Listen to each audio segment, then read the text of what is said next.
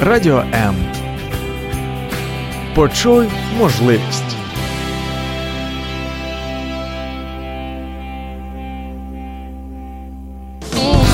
Мозок також хоче їсти. Нагодуй його гарними книгами. Про все, що пов'язано з читанням, програма щоб мозги не засохлі.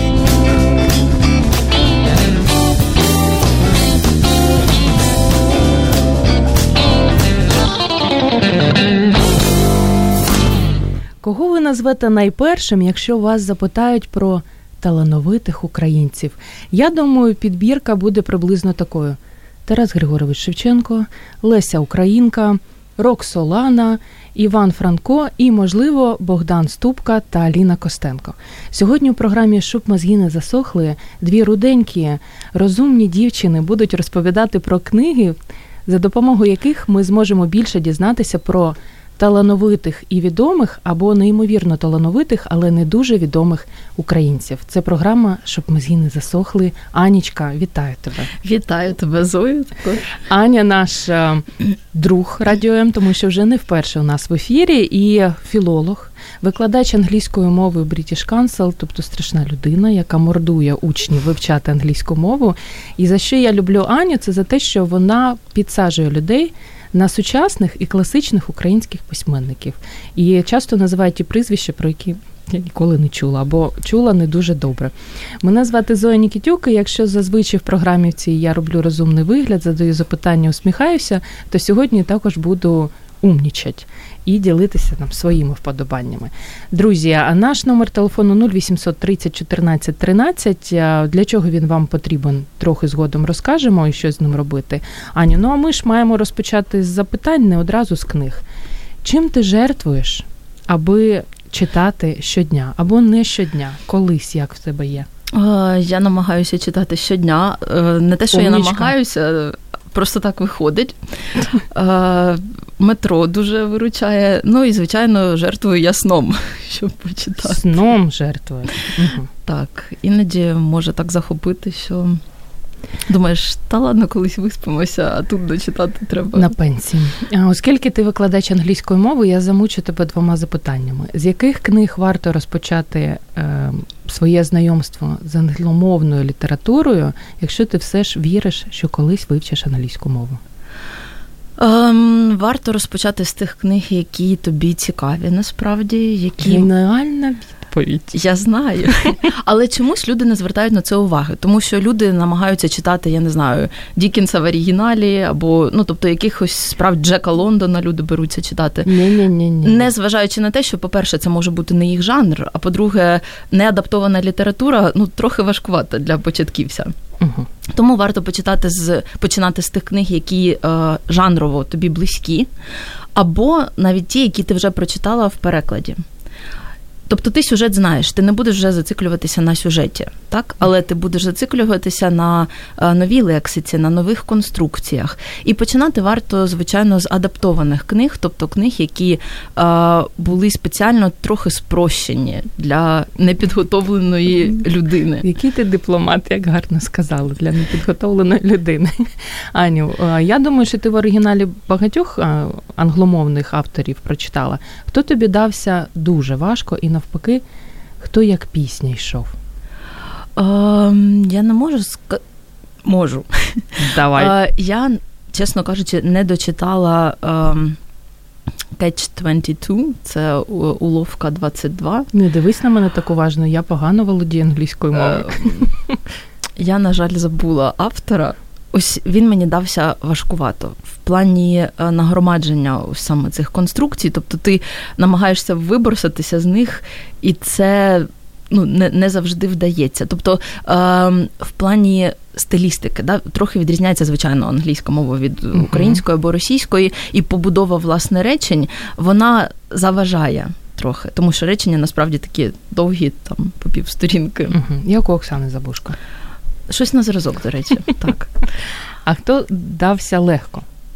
Кого читаєш англійською мовою з задоволенням? Um, Біл Брайсон, напевно. Це такий ем, мандрівник, можна сказати, мандрівник, публіцист з прекрасним почуттям гумору.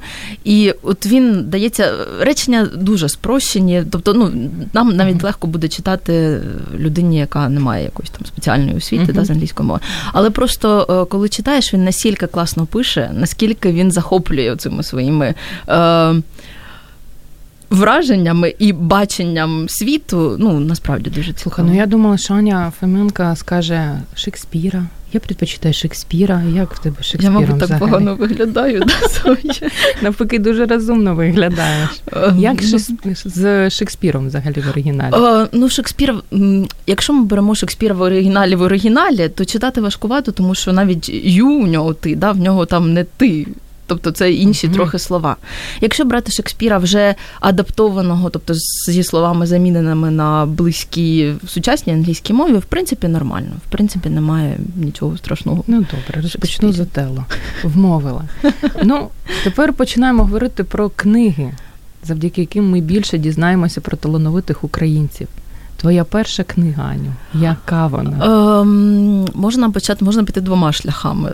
Можна давай, вибрати. Оберемо. Да? Давай, давай оберемо з українців, яких можна назвати ще не зовсім українцями, да? тобто це Київська Русь, е, так.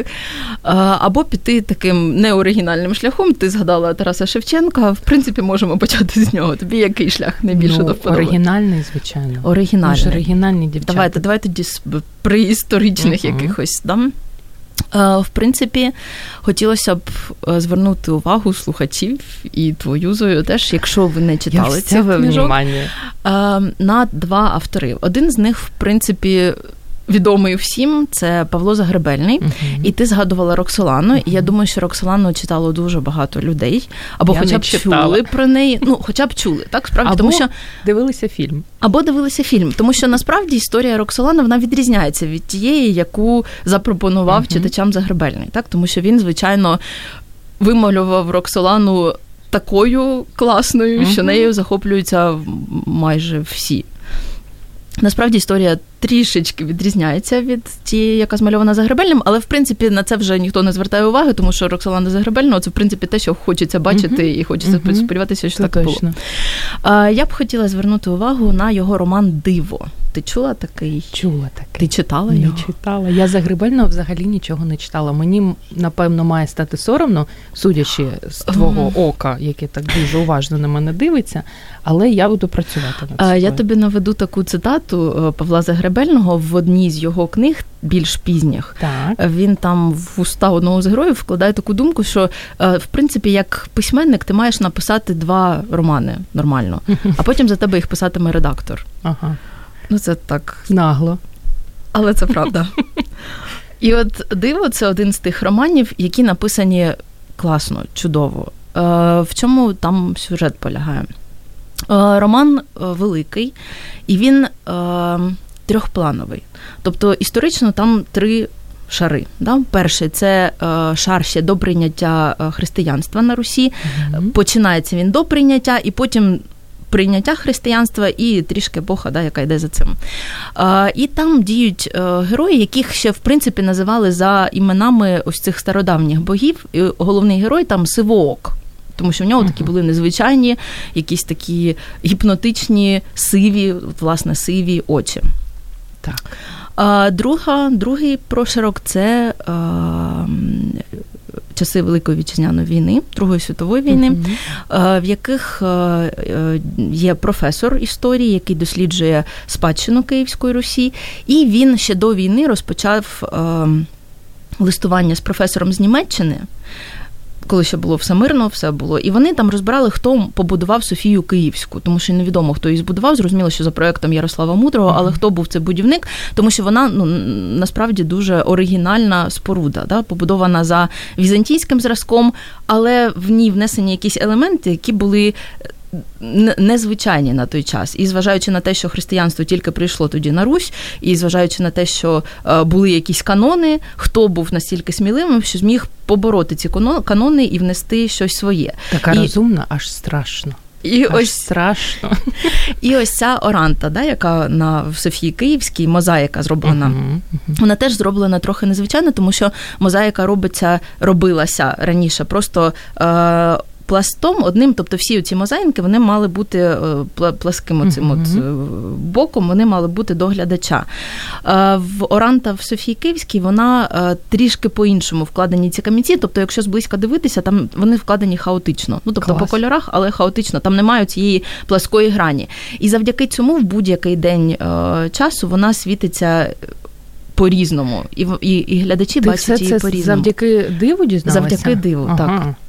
Так. А, І ці професори вони сперечаються. Потім починається Велика світова війна, і цей професор з Німеччини приїжджає сюди, а, забирають всю інтелігенцію київську в такий концентраційний табір на е, території Києва. І цей професор з Німеччини він намагається знайти цього професора київського, і він намагається переконати, що його думки неправильні. Угу.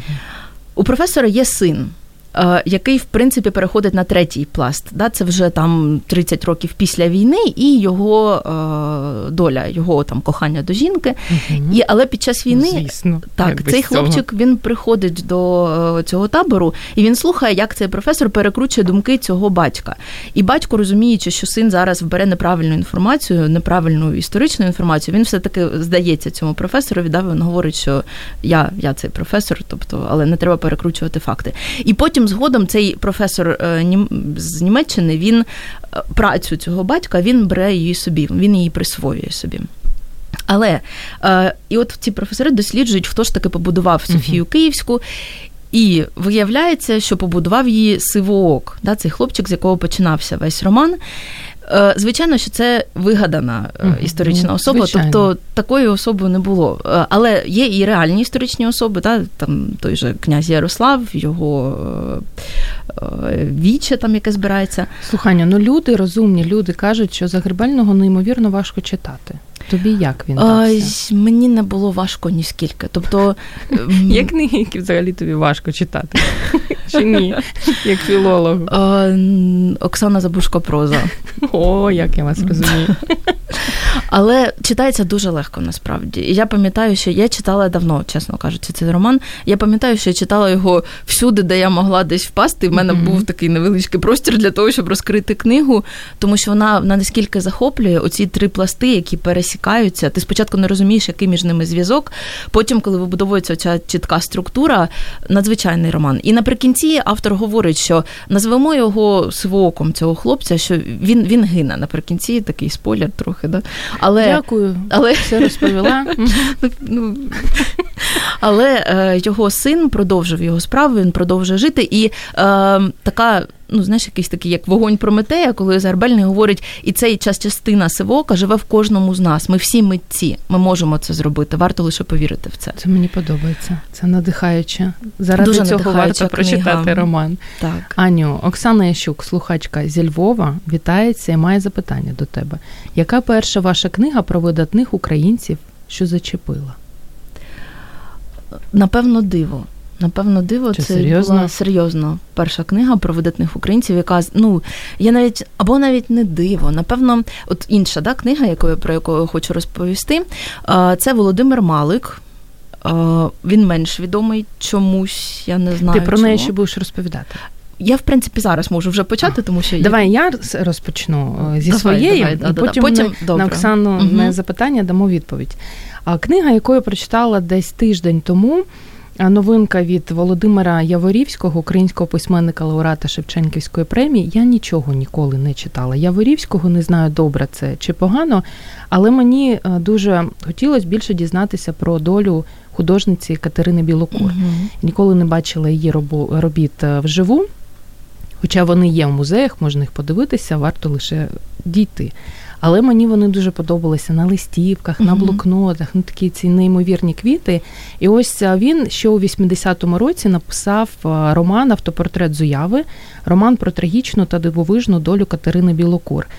А про це я дізналася, прочитавши книгу, uh-huh. і виявилося, що Bright Books, ну наскільки я розумію, перевидали uh-huh. і презентували її у Львові. Тобто книга новинка-новинка. Що цікавого, я спочатку не могла зрозуміти, чому ж трагічна? У чому трагедія Катерини Білокур? читаєш і розумієш, що доля дуже трагічна. А її знають як ем, ну, самоучку, як е, жінку, про яку свого часу у 50-х роках, коли Пабло Пікасо побачив її вісім робіт у Луврі, він сказав там вислів, який облетів весь світ. Mm-hmm. Якби ми мали художницю такого рівня майстерності, то змусили б заговорити про неї цілий світ. На жаль, чи на щастя, Катерина Білокур народилася у Богданівці в селі, з якого вона ну дуже рідко кудись виїздила. І її батьки, от цьому, я думаю, була її трагедія. Не те, що не підтримували свою доньку, а вони просто ну, в чомусь навіть над нею знущалися, mm тому що мати їй постійно казала. Ой, у всіх доньки як доньки, виходять заміж, народжують дітей. Ну, в принципі, нічого не змінюється з того часу. А моя чортів малює. Так mm вона на неї казала. Батько, який любив трохи дати джазу в шинку, він повертався і казав: ой, квеція тут е, по полотну, а потім цим полотном тільки курник угу. підпирати. Я читала, думала, мамочки, ну як так взагалі може бути? А її е, оточення, люди, які жили там в селі, коли батько вже помер, був такий момент, який я просто його немає в книзі, але ця книга вона надихає більше дізнатися про Білокур. І я прочитала в спогадах Катерини Білокур, там писали про те, що коли це наприкінці 40-х років батька вже не було, і вони мали виорати город. У них не було коня. І ось мати прийшла до колгоспу попросити, щоб хтось виорав е, город. І їй відповіли: в тебе донька як кобила, запряжи її. І виори город. Це жах. Я взагалі була в шоці після цього. І ось Катерина Білокур вона все одно продовжувала малювати. Вона сама пензлі собі протягом всього життя робила власноруч пензлі. Вона е, на перших етапах навіть фарби навчилася якось сама робити. Mm-hmm. І саме тому багато її робіт згодом потемнішали, тому що була дуже погана фарба. так фарба. І вона вночі малювала, вранці вставала, йшла на город, там до кози, до корови, готувала їсти. І що цікаво, Лише одного разу в неї був такий момент, коли її все дістало. Їй виповнилося 34 роки, і якраз після тієї фрази, коли мати їй сказала, моя чортів малює, uh вона вирішила, що ну, її життя не має сенсу, піду топитись. uh І що врятувало, вона прийшла до річки, річка виявилась неглибокою, вона не втопилась на щастя, uh але на все життя мала потім проблеми з ногами. І що цікаво, напевно, це у всіх митців є така мулька. Вона перед е, своїм таким угу. рішенням вирішила всі свої картини спалити. Але її зупинило лише те, що ну, дітей в мене немає, там угу. нічого після мене не залишиться, нехай хоча б картини залишаться. І ось е, ну, класний роман. Він легко читається. У мене, звісно, є така деяка ну, декілька претензій mm-hmm. до, до автора, в тому, що багато чого не зрозуміло, і е, треба було дочитувати це після, mm-hmm. ну, десь в гуглі щось перечитувати. Але він надихає дізнатися більше про білокур. І от я цього не знала, я думала, вона тільки квіти малювала і пейзажі. А виявлялось, що в неї є ціла серія портретів mm-hmm. її односельців, її деяких родичів. Mm-hmm. І коли її запитували, чому в тебе на картинах завжди дуже так промальовані очі, ти тільки на очі звертаєш особливу увагу ну, Яворівський принаймні так пише, вона казала, що людина це очі, а потім уже все те, що довкола очей. А тоді знову очі, очі, очі. Більше за очі знає лише серце, але його не намалюєш. Супер. І вона така була дуже добра людина. Для тих, хто ніколи не бачив робіт е, Катерини Білокур, можна просто придбати книгу. uh І на обкладинці, uh а є її одна з найвідоміших картин, яка називається квіти на жовтому тлі. А на форзаці є ще одна картина Цар Колос. Це, напевно, ну, найвідоміша її робота. А для тих, хто дивиться трансляцію Фейсбук, ну одразу можна побачити і такі елементи картин Білокур. І, друзі, у вас є сьогодні нагода цю книгу отримати. Тому що Bright Books її комусь е, з наших слухачів активних ще й подарує. І саме для цього 0830 14 13 ви можете подзвонити, задати запитання Ані. Ну, або мені, але краще Ані.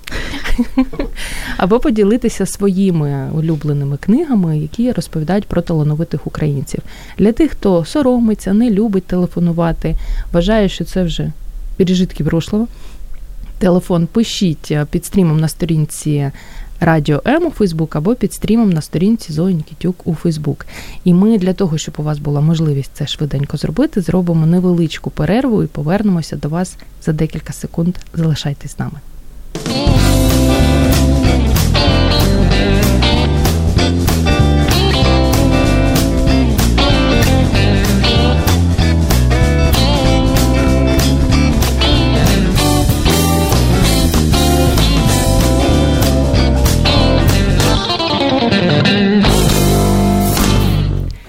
Книги про талановитих українців. Тема сьогоднішньої програми Щоб мозги не засохли.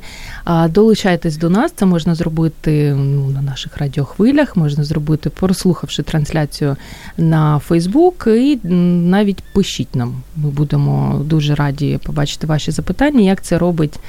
Володимир Лазаренко зі своїм традиційним запитанням, як виграти книгу. Ну, до перерви, в принципі, я вже сказала, але Задайте запитання, поділіться своїми улюбленими авторами, які пишуть про талановитих українців, відомих або невідомих. Аню, скажи, будь ласка, яка в тебе книга нині в сумочці? Що ти нині читаєш? Нині в сумочці В мене зараз каже: у мене електронна книга, яка відкриває нові світи. Ну, в мене звичайно електронна ну, книга. Ну, да. Я вирішила навіть незважаючи на це, я продовжую тебе, Анна Фоменко, любити і поважати. Прощаю тобі це. А в мене я чесно її зараз поки що читаю. Ну так, з дуже такі. Я змушую себе її читати. Навіщо? От мені важко кинути книгу, яку я вже почала. Це просто трагедія. Яка ти порядочна жінка. Сокровища Валькірії. Я не знаю, чи ти чула щось. Алексєєв, автор такий. Мені щось назва не дуже, я таке не читаю. Ну, Вона така. Е, напівпубліцистика, напівдокументалістика, що е, нібито є десь там сармати, хтось там залишили якийсь якийсь скарб, Да, І є інститут, який досліджує, де цей скарб можна віднайти, і він такий напівзасекречений, його там то закривають, то відкривають. А ти ну, завжди там... книгу до кінця дочитуєш. Навіть я якщо намагаюся. це взагалі треш, ти все одно продовжуєш Я намагаюся, читати. я не знаю навіщо. Можливо, можливо, це якась, знаєш, ну і розумієш, що людина працювала, і що ну їй хотілося щось передати. Ну вона ж ну, вона ж не спеціально писала погану книгу. Ну я не кажу про цю конкретну, тому що я тільки почала, але але в принципі намагаюся дочитати. Так. Ну сьогодні ми про гарні книги, але я знаю, що в тебе є книга про талановитих українців, яка тобі не дуже сподобалась. Я пропоную нині про неї Почати розказати. з неї зараз. Так, я її навіть принесла, тому що е, я так, коли ми проговорювали тему передачі, uh-huh. я зрозуміла, що е, ну, якісь книги там про відомих письменників я можу там назвати. Да? Ще щось. Я вирішила трохи відійти, трохи піти ну, якимось іншим шляхом. Uh-huh. Я, в принципі, подивилася, що таких із сучасних новинок з'явилося. Ну, як новинки, не новинка, але в принципі відносно, відносно новинки, так. І знайшла е, книгу про авіаконструктора Ігоря Сікорського. Анечка, ми маємо телефонний дзвіночок. Вітаємо вас, ви в прямому ефірі. Е, доброго дня. Доброго, Доброго дня. дня. Як вас звати? Е, мене звати Володимир. Дуже приємно, Володимире. Маєте запитання? І нам дуже приємно. Е, так, я хотів би спочатку привітати Аню з днем народження. Ой, дякую. Такі гарні привітання, хочете долучитися. Дякую. Яке було? Яке було? Яке було? Так. Яке було, яке було, так, звісно. Так, ну, Дякуємо. Ефір не співпадає завжди. Галантний мужчина, молодець. Так. Чи маєте запитання до Ані?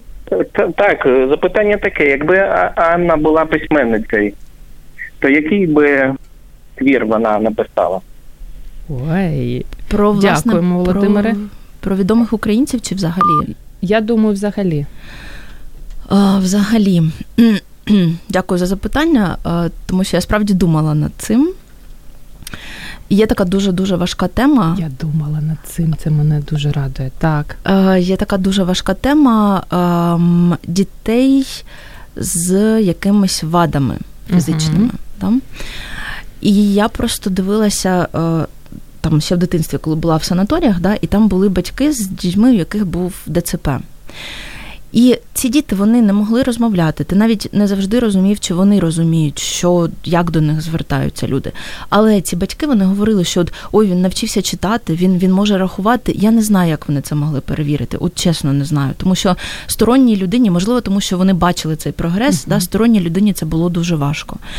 І я я думала, що ну, звичайно, не в дитинстві, а коли підросла, що мені б хотілося написати книгу про таку дитину, от що вона відчуває і як вона думає, і як інші не розуміють Клас. того, що вона це відчуває, і що вона може це думати, і вона не може цього показати.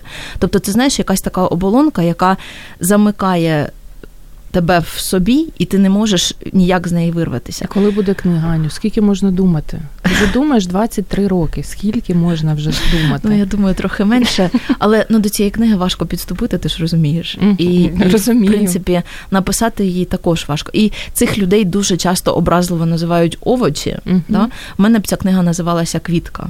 Тобто це людина, яка ну, красива може бути сама по собі, але інші бачать просто цю оболонку квітки, яка нічого не може виразити, нічого не може відповісти. Це страшно насправді. Одним словом, наступного разу ти, щоб мозги не засохли, приходиш зі своїм новим романом від Анни Фоменко, який називається Квітка. Оля Колик, наша дорогенька. Я вдячна Олі за те, що вона згадала цю серію, про яку я також хотіла трохи розказати. Гарні книги для дітей від IPO Books про українців. Це Леонід Каденюк, Роксолана, дітей від книг не відігнати. Я знаю, що у них є серія про відомих іноземних uh-huh. для дітей спеціально там Коко Шанель, Одрі Хепбер, uh-huh. Да Вінчі і так далі. І нещодавно цього року вони зробили для про відомих українців. Є О, там ще й Сікорський, про якого ти згадувала, uh-huh. до дзвіночка. Що там з Сікорським? Боль моя, печаль моя. я зрозуміла. Сікорським все насправді так, дуже складно. Написав її Володимир Даниленко, це наш сучасник, в принципі, відомий новеліст. Я його люблю навіть не за художні твори, я його люблю за критику.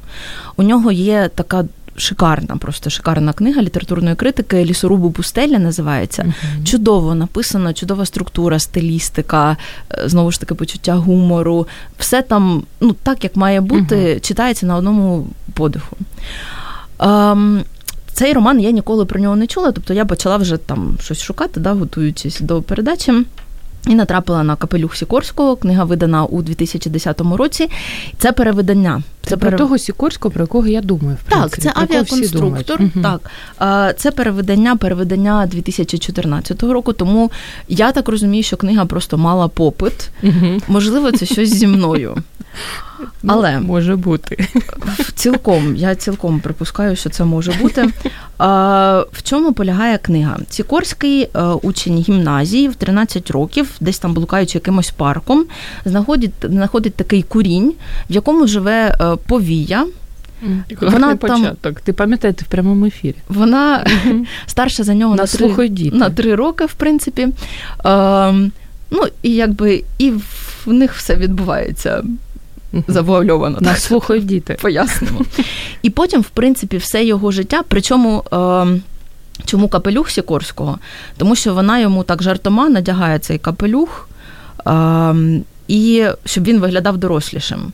І, в принципі, це в нього такий фетіш з'являється, ось цей капелюх, тобто він з ним не розлучається, всі випробовування, ну, де б він не був, він в цьому капелюхові. Е, і, в принципі, далі вся все все подальше його життя, воно е, він шукає її, він періодично її знаходить. Вона е, виходить заміж, в неї народжується одна дитина, потім інша. Він періодично її знаходить. В них там такий короткочасний роман відбувається.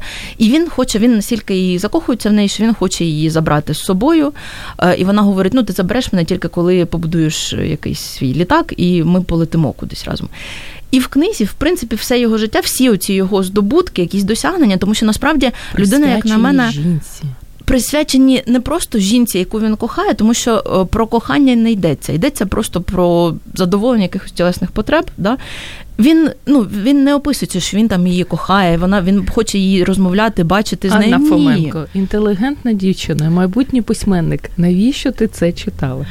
Мені хотілося подивитися, що буде наприкінці. Знаєш, ну тобто, і просто е, ще таке питання виникає. От Я коли читаю про якихось історичних осіб, е, мене дуже непокоїть думка. От ем, балансу між реальністю, між реальними подіями, які відбулися, і між е, художнім вимислом.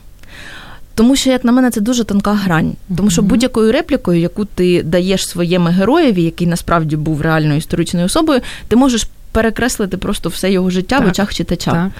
Просто розумієш, коли я читаю, що він винайшов, е, тобто літаки, да, було змагання, одні розроблювали і кращі, інші гірші. Людина винайшла гелікоптер. Ну тобто не винайшла, да, він говорить, що не взяв розробки Леонардо mm-hmm. да Вінчі. І коли е, гелікоптер називався Sea King, повітряна модель, найкращою була повітряна модель Sea King, яку він називав Стегно Кароліни. Тобто він присвятив його давньому коханню. І і, і, і він тут роздумує, Кароліна, це знаєш, Кароліна це ця повія, як ти розумієш, ну, я зрозумію. Тобто, та. і коли ти думаєш, ну чи насправді чи письменник перевіряв якісь а дані? ти не перевіряла? Я не знайшла, я перевіряла, я намагалася це знайти. Е, ніде не йдеться. Я думаю, що це Художній вимисел насправді. Але це якби ну це був насправді да, Сікорська, мені здається, це було б так образливо. знаєш. Ти знаєш, ти нині дуже здивуєшся. Володимир Лазаренко, ну, перше, він пише, що дуже гарна з приводу е, книги ідея. Бажаю успіху, обов'язково напишіть. Дякую. І наступне. Нагадайте, як називається книга про Сікорського? Дуже цікаво, Анна розповідає, хочеться прочитати. Аню, ти маєш що сказати, що ти не радиш цю книгу читати. Я не я насправді не раджу читати, тому що я ну людина такого масштабу і зводити все просто до примітивних, uh-huh. ось таких от е, якихось його бажань. Тобто, навіть ну якісь такі моменти в книзі, да, е, випробування, змагання на кону стоїть дуже велика сума грошей, яку він планує витратити на подальші розробки нових е, авіалайнерів, uh-huh. ну не лайнерів, да там а в нього одне стегно Кароліни. А в нього і він просто через те, що там ну якісь декілька етапів, які всі має має він виконати. І в нього дуже дуже су, такий серйозний суперник. І він е, програє в одному з етапів тільки тому, що глядачі вже не можуть у це напруження да, переживати. І вони просто висипають на поле. Він не знає, де посадити літак, і він у нього ламається, тобто він його садить якось так неправильно. І він просто їде додому. Ну ти розумієш, да, от людина, uh-huh. тобто гроші. Він загубив гроші. Суперник його переграв, зламався літак, треба ремонтувати. Він е, програв змагання не зі своєї вини. Ну ти розумієш, uh-huh. що може відчувати людина. Як ти думаєш, про що він думає в таксі, коли він їде про стегно Кароліни. Звичайно, він думає про її тіло і про її запах. І ти і ти читаєш і думаєш, серйозно? Ти розумієш, що ти ще трохи про про говориш про цю книгу, і люди побіжать її купувати. Да, буде третє зупинись. видання, я розумію. Оля Бідненко має до тебе запитання, і цікаву таку штуку про тебе пишеш. Я, наприклад, цього не знала. Анічка, ти ж пишеш вірші. Можеш продекламувати один? О-о. Ну, Я знаю, що Анечка може нам не свій вірш, а свого улюбленого українського мужчини. Так. І за декілька секунд вона це зробить, друзі. Я нагадаю, що сьогодні ви зможете отримати книгу Автопортрет Зуяви, роман про трагічну та дивовижну долю Катерини Білокур. Володимир Яворівський від видавництва Bright Books. Для цього ви можете нам зателефонувати, як це зробив наш слухач Володимир 0800 30 14 13, або написати свої запитання, коментарі, попросити Аню заспівати, можливо, ще й пісню, окрім е, вірша. Ем, зробити це можна на сторінці Радіо М у Фейсбук або на сторінці Зоні Кітюк у Фейсбук. Декілька секунд, і ми знову з вами. Радіо М про життя серйозно та з гумором.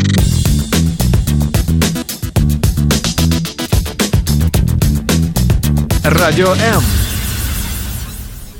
Талановитий ефір у нас сьогодні в програмі Щоб мозги не засохли, тому що Анна Фоменко, філолог, викладач англійської мови British Council, людина закохана в сучасну і класичну українську літературу, ну, в українську точно закохана.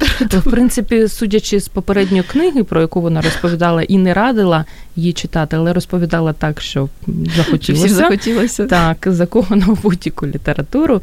І сьогодні ми розповідаємо про книги, які надихають нас більше дізнатися про талановитих, відомих і не дуже відомих українців. І оскільки Ольга Бідненко просила стіг в студію, Аню Давай. А, ну, Насправді передача про відомих українців. Uh-huh. Так, тому я а, хотіла б зачитати книг, як вже Зоя тут прорекламувала мого улюбленого. улюбленого.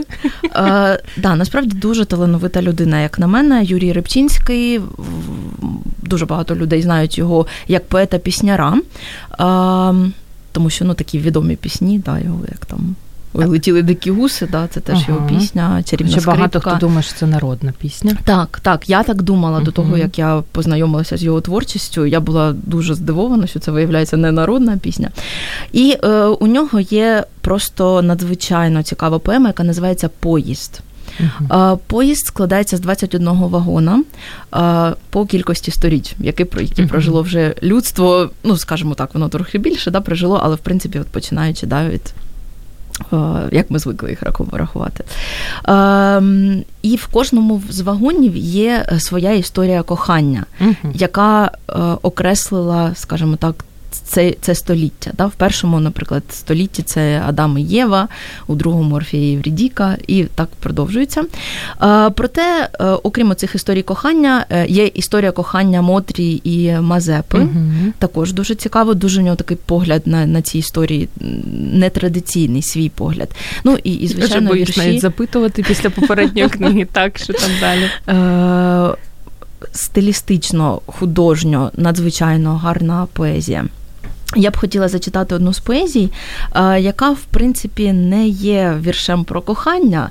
Вона таке зізнання в коханні. Зрозуміло, Тарасу Григоровичу Шевченку. Ми про, маємо про вирівняти спинку, так, представити Давай, себе так. на сцені. Давай. Я вас люблю, Тараса Григоровичу, за те, що ви не член спілки письменників, не лауреат Шевченківської премії, не депутат Верховної Ради, за те, що ніколи в президіях не протирали брюк, за те, що перед білетом не бруднили рук, за те, що дорога до вас не заросте ніколи бузиною, за те, що ви українець, а не хохол, за те, що скручі дивитесь в телевізорі неба футбол, і радієте, коли диктор оголошує, що гол на першій хвилині часу, на першій хвилині у ворота часу забив Шевченко. Угу. Просто ось ці Шевченко-Шевченко, да, дорога, яка не заросте бузиною. Мені здається, такі як знахідки. називається ця збірка? Чи можна її придбати? Це поема розумію, називається вона... Поїзд. Я придбала її у Києві. 10, напевно, що років mm-hmm. назад. Тому чи можна її придбати зараз, я не скажу. Але мені вдалося, і я дуже щаслива з цього приводу. Ольга Бідненко, яка просила тебе зачитати вірш, має ще ідею і запитання, я так розумію. А як щодо серії Брудні таємниці видатних українців? Думаю, через це видання дізнаються імена митців. Я думаю, що воно вже існує, чи чи це чи це Ольга це тобі пропонує? ідею це ідею таку. так. А я не дуже добре ставлюся до самої ідеї брудних таємниць видатних українців. Умнічка. Умнічка. Я ж кажу, інтелігентна Тому молода що жінка. Навіть тут, як згадується, да, Бузина, ну напевно, що не дуже там добре якось критикувати mm. да, його зараз твори. Але от Вурдалака Шевченко це його твір, який свого часу наробив настільки багато галусу. Ну, і зробив його відомим. І зробив його відомим. Тому що розумієш, епатувати публіку не важко. І виїхати, зробити собі ім'я на скандалах не важко, особливо якщо йдеться про якусь відому людину. Особливо, якщо ця людина не може тобі нічого довести зараз, да, нічого протиставити. І мені здається, що людина, от власне Шевченко, яка змогла ем, зробити те, чого від нього не вимагалося, тому що ну кріпак, ну що йому що від нього вимагали? Просто служити панові і нічого не робити він не пішов за течією, він він міг ну, не не напружуватися, так, грубо кажучи. Uh-huh. Але людина прагнула так само, як Катерина Білокур. Людина, uh-huh. яка пішла зовсім іншою стежкою, зовсім перевершуючи всі очікування, не не зважаючи на всі очікування. Це вже людина, яка заслуговує ну, настільки да, велику просто повагу, тому що небагатьом це вдається насправді. Шевченкові це вдалося, яким би він не був. І через це я вважаю, ну його потрібно поважати, і і через це, власне, не можна захоплюватися, навіть незважаючи на те, які там він життя вів там і так далі. Ти будеш здивована, у нас залишається всього 10 хвилин. І ми маємо ще Дуже чимало книг. Ну, це як завжди у нас. Я хочу, ти мене здивувала Рибчинським Юрієм. Ну, до речі, це ж для тих, хто не в курсі, це батько. Це батько. Це батько. Ти захоплюєшся батьком, а не сином. А я здивую, думаю, багатьох з друзів своїх, принаймні. А це книга Григорій Чапкіс. Тані це любов, секрет довголіття. Книга з'явилася ще у 2007 році. У мене вона з підписом, де Григорій Чапкіс підписував, що Зоя приказує бути щаслива, завжди ваш з любов'ю Григорій Чапкіс. А Чим мені подобається цей мужчинка? Мужчина, тим, що нині йому 88 років він продовжує викладати у своїй власній школі танців. Угу. Як з'ясувалося, він викладає ще в танці в двох столичних е, вузах. 88 років. І я його взагалі ну, історію вперше побачила о, всередині 2000-х років, коли були неймовірно популярні танці з зірками, де він був суддею, де він гарно танцював, гарно судив, такі дуже себе любить. І жінки там також, хоча він метр 65 всього, угу. але в нього така бішена харізма. Угу. Чим мене надихнула ця книга, чим вона мені сподобалася? Я її читала ще 10 років тому тим, що е, тоді йому було майже 80, він вів активне життя і продовжує це робити. Тим, що 25 років він присвятив ансамблю вірського. Угу. І завдяки цій книзі можна дуже багато дізнатися про післявоєнний Київ. Про не тільки про його історію, ну там історія там різна. А мені дуже подобається Вірський, Павло Вірський, який створював mm нині відомий наш національний ансамбль, ансамбль. танцю та пісні ж Пісні танцю, да. Я от була на декількох е, таких концертах, це, звісно, неймовірно. Це енергетика така, напевно. І, і класно, угу. вони круто танцюють, але незважаючи на те, що скільки вже років цьому ансамблю, так станцювати відомий повзунець, як це робив е, Чапкіс, ніхто досі не може зробити. Я в гуглі подивилася, як він це танцював. Ну реально круто, дуже круто. І ось він згадує, наприклад, про того Швірського, що виявляється цей відомий. Вихід на уклін, коли mm артисти виходять, вони могли репетирувати 4 години. 4 один години, вихід, один да. вихід. І деякі артисти просто втрачали свідомість. Вони падали, тому що не витримували. До того ж, Вірські, коли вони були на гастролях в Канаді, у них згорів весь реквізит. І він ну, змусив там йти шукати, mm-hmm. що знайдете. Mm-hmm. Звісно, нічого не знайшли. Взуття, сорочки, сорочки були вручну розшиті mm-hmm. бісером. Ну тобто, все було втрачено. І Вірському казали: відміняй гастролі. Ансамбль не може виступати без своїх гарних, без свого гарного одягу.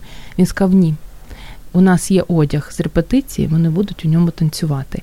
І коли йому виповнилося, Чапкі згадує, що йому було 65 років, mm але за іншими даними 70 років вірському виповнилось, його не привітала ні на телебаченні, він mm такого палу потрапив. mm Ні е, жодне ЗМІ друковане. І ось коли йому Щербицький е, відправив телеграму, принесли цю телеграму, і одразу після цього його почали вітати. І Чапкіс цей момент прийшов до нього, до цієї телеграми, і побачив метра, який був завжди дуже гарно одягнутий, з такі мужчина-мужчина.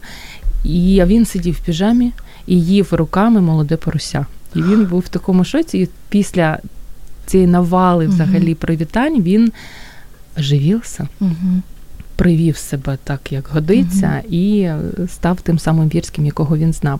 І ось тут в книзі є декілька цитат, які мені так якось дуже сподобались з приводу щастя. Счастье – это горизонт. Всю жизнь идешь к нему, а горизонт все дальше и дальше. Самое страшное, когда у тебя есть многоэтажная вилла, пол Днепра, и в городе квартира, и счета в разных банках, а нет счастья. У тебя все есть, а душа болит – я прожил большую жизнь и убедился, самая страшная боль – это душевная боль. Будто кто-то тяжелый сидит на тебе и не дает продохнуть. От душевной боли нет таблетки, нет лекарств. Для меня лично эта боль связана с обидой, с оскорблением.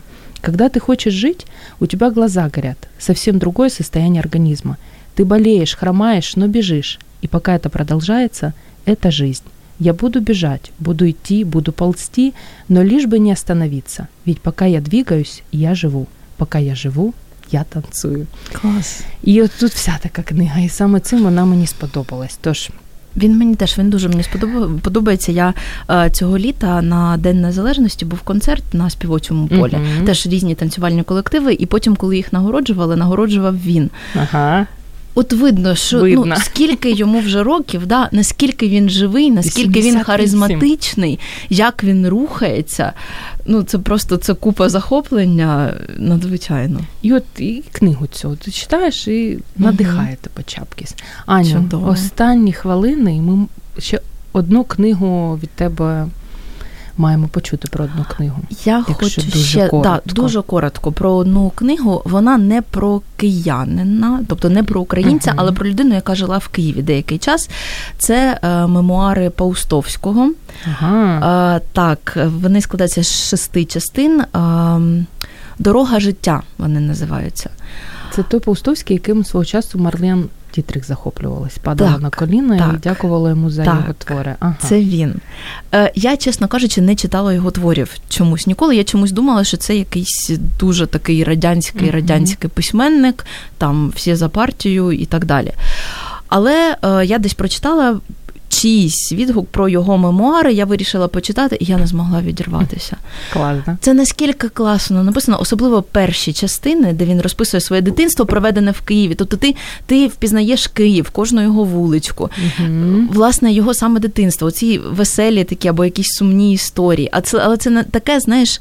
Ем, літо-літо. От я б охарактеризувала ці мемуари, першу частину, от як саме таке таке літо. Тому, якщо хочеться якоїсь такої душевної теплоти, якоїсь такої гармонії, то дуже раджу почитати його мемуари. Дорога життя надзвичайно гарно написано. Мемуари взагалі класна штука. Ну я так на завершення, буквально оскільки ти за мемуари заговорили, mm-hmm. а, мені свого часу пощастило прочитати Дорога длінною, здається, називається а, Віртінського. Mm-hmm. І він там, от знаєш, мене запитують. Зоя, що ти запам'ятала? І в мене якась фішечка, я запам'ятала його описи їжі. Як він описував, як бабуся там ковбасу робила, сало смажила і так далі. Ну, Просто ця їжа, ну ти читаєш і думаєш, ой, яке б порося витягнути та з'їсти. Ну, це я, звісно, жартую. Окрім їжі, він дуже багато цікавих речей про той Київ і взагалі про той, що світ розповідає. Тому, якщо любите мемуари є що почитати. Аню, і ми маємо зробити знаєш, такий висновок. Ти назвеш е, автора та назву книги, про яких сьогодні розповідала, і я назву, аби uh слухачі, які тільки до нас долучилися, могли собі нотаточки uh зробити і бігти бігом у книжковий магазин. Тож, е, перша книга, про яку я розповідала, це був Павло Загребельний диво. Потім я не розповідала, але теж можу порадити. Да? Ну, так. Починала Володимир Малик, його історичні романи, Черлені щити та таємний посол. А, Юрій Рибчинський поїзд, звідки я зачитувала ось цей уривок про Шевченка, і книга, яку б я не дуже радила читати, але наші радіослухачі вже побігли купувати ага. її. Володимир Даниленко, Капелюх Сікорського. Ну, у мене також, як і у Ані, було більше книг. Про більшу кількість книг я хотіла сьогодні розповісти, але тільки про дві згадала: автопортрет Зуяви Володимир Яворівський про Катерину Білокур і Григорій Чапки Стані це любов, секрет долголіття. Аню, ну ти ж пам'ятаєш, яка в тебе почесна місія наприкінці програми? Звісно, пам'ятаєш. А я, аби все було чесно, тому що, знаєш, мені інколи слухачі пишуть, що ти там махлюєш? Непонятно, що ти там махлюєш в своєму акваріумі. Нічого не махлюю. Сьогодні взагалі всім щастить. В акваріум наш відправляється Оксана Ящук. Оля Колик, Оля Колик нині має бігати по офісу і кричати: Ура, мене убрали із чорного списка. Володимир який нам телефонував, і судячи з голосу і з тих запитань, які були після на сторінці Фейсбук, я думаю, що це одна і та ж людина, тому так буде чесно один папірець кинути. І Ольга Бідненко. Тож, Анічка, простягай свою золоту руденьку ручку. Руденьку ручку. Кому сьогодні пощастить? Так, давай сьогодні пощастить. Ой, двом людям перепрошую. Сьогодні пощастить Володимиру. Ура!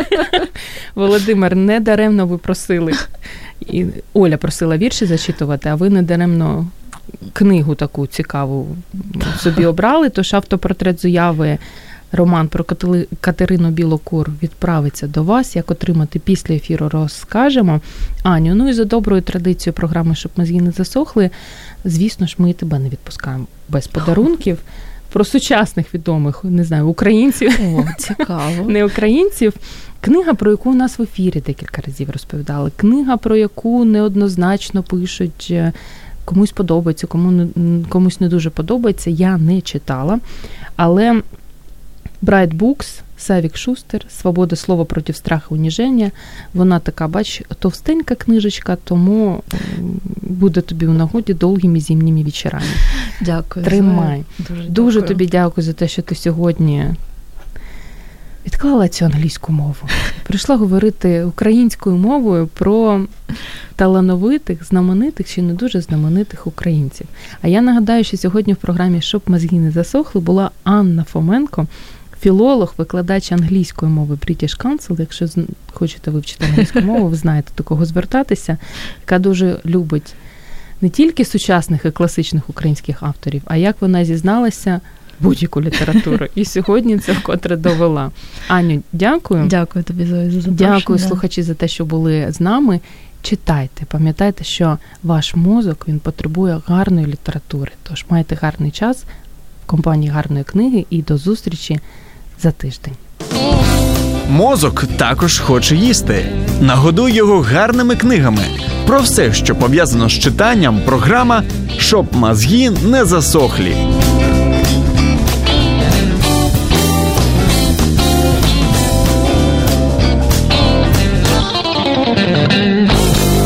Якщо вас зацікавила тема передачі або у вас виникло запитання до гостя, пишіть нам radio.m.ua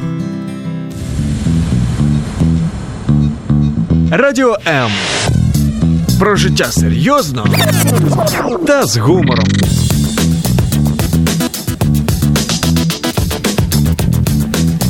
Радіо М.